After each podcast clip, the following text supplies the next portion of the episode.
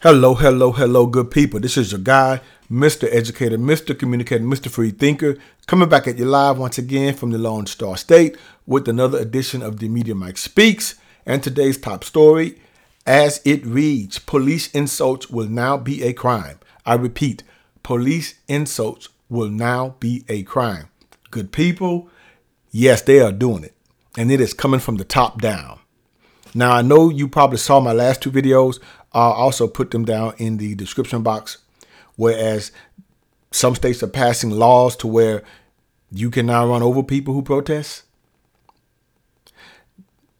If you protest, you can be arrested. Now, if you insult the police, entice the police, are rude to the police, provoke the police, you can go to jail. They're doing it. And you know this probably comes after the fatal shooting of Breonna Taylor. So this comes out of Kentucky, I would say.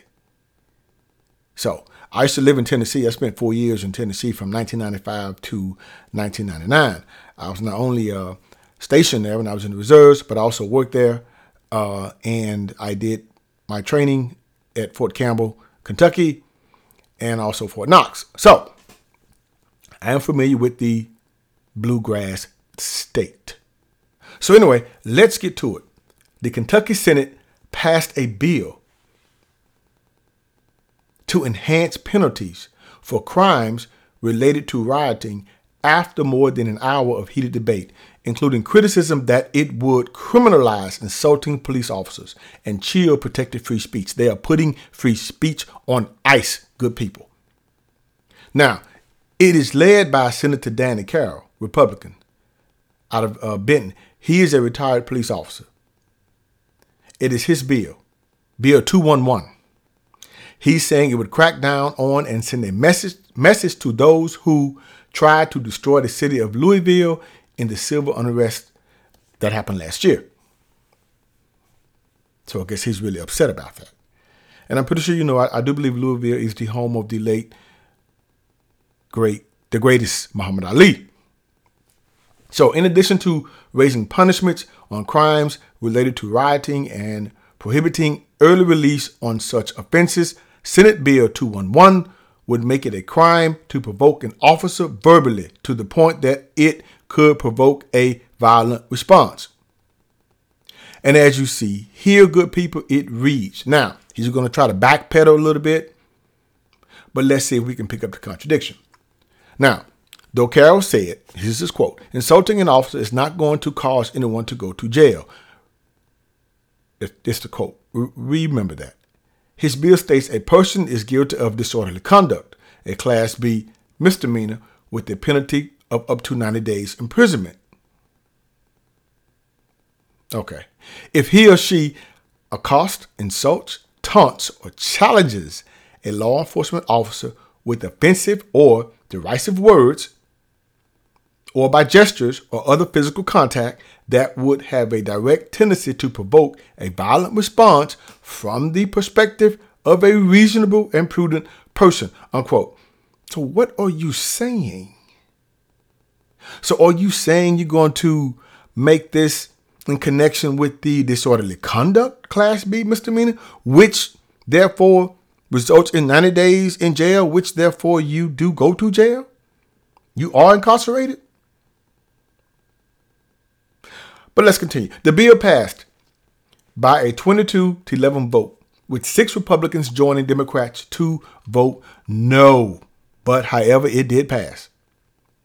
Now, Senator Morgan McGarvey, a, a Democrat out of Louisville, criticized the section criminalizing taunting police, noting th- uh, those arrested on such charge must be held in jail for at least 48 hours, a penalty that does not automatically extend to those arrested on murder, rape, and arson in Kentucky. Now, you're still going to do time, and, and and that's really what this is. Uh, this is going to.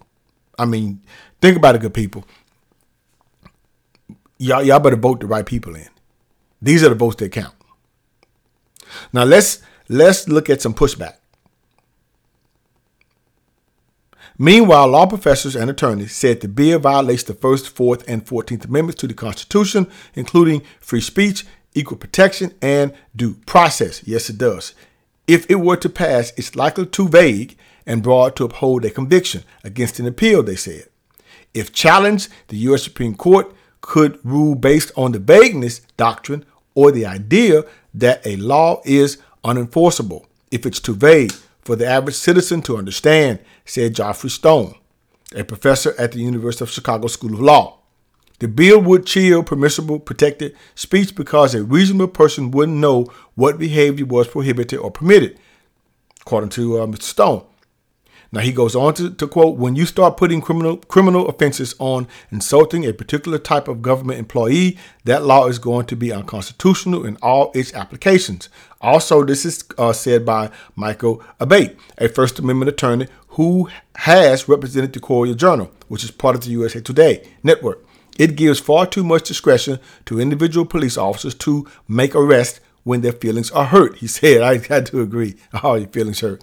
So Abate said the bill presents incredibly serious First Amendment, pro- First Amendment problems that go far beyond what the Constitution would permit. Senate Bill 211 is so vague that and so broad that someone would be criminally charged for saying they don't like the police, he said. It could lead to that, yes. He goes on to say, I think it's dangerous because we see police already using existing laws to overcharge protesters. Yes, the new statute would could open the door for them charging based on their own feelings and how threatened they perceive themselves to be. Abate said, Yes, they would. I do believe it. He goes on to say this bill shatters what we've what we've working what what we're working toward healing. This fur this furthers the divide and puts us legally down a road where I cannot believe uh, this body wants us to go. Unquote. Actually, that was by Mr. McGarvey. Several of the Republican members to vote against the bill included Senator Julie Ray Adams of Louisville explained their opposition to the mandatory 48-hour holds and the provision on insulting or taunting police, hoping the House sends back an amend amend bill striking those sections. I don't know. I don't know. I don't know. This is pretty serious because if this passes, other states will look at it as a precedent or they will use it as a precedent. And I have to agree. But what we don't want is to not do this. Taunt the police with donuts like these people. Because you could provoke this.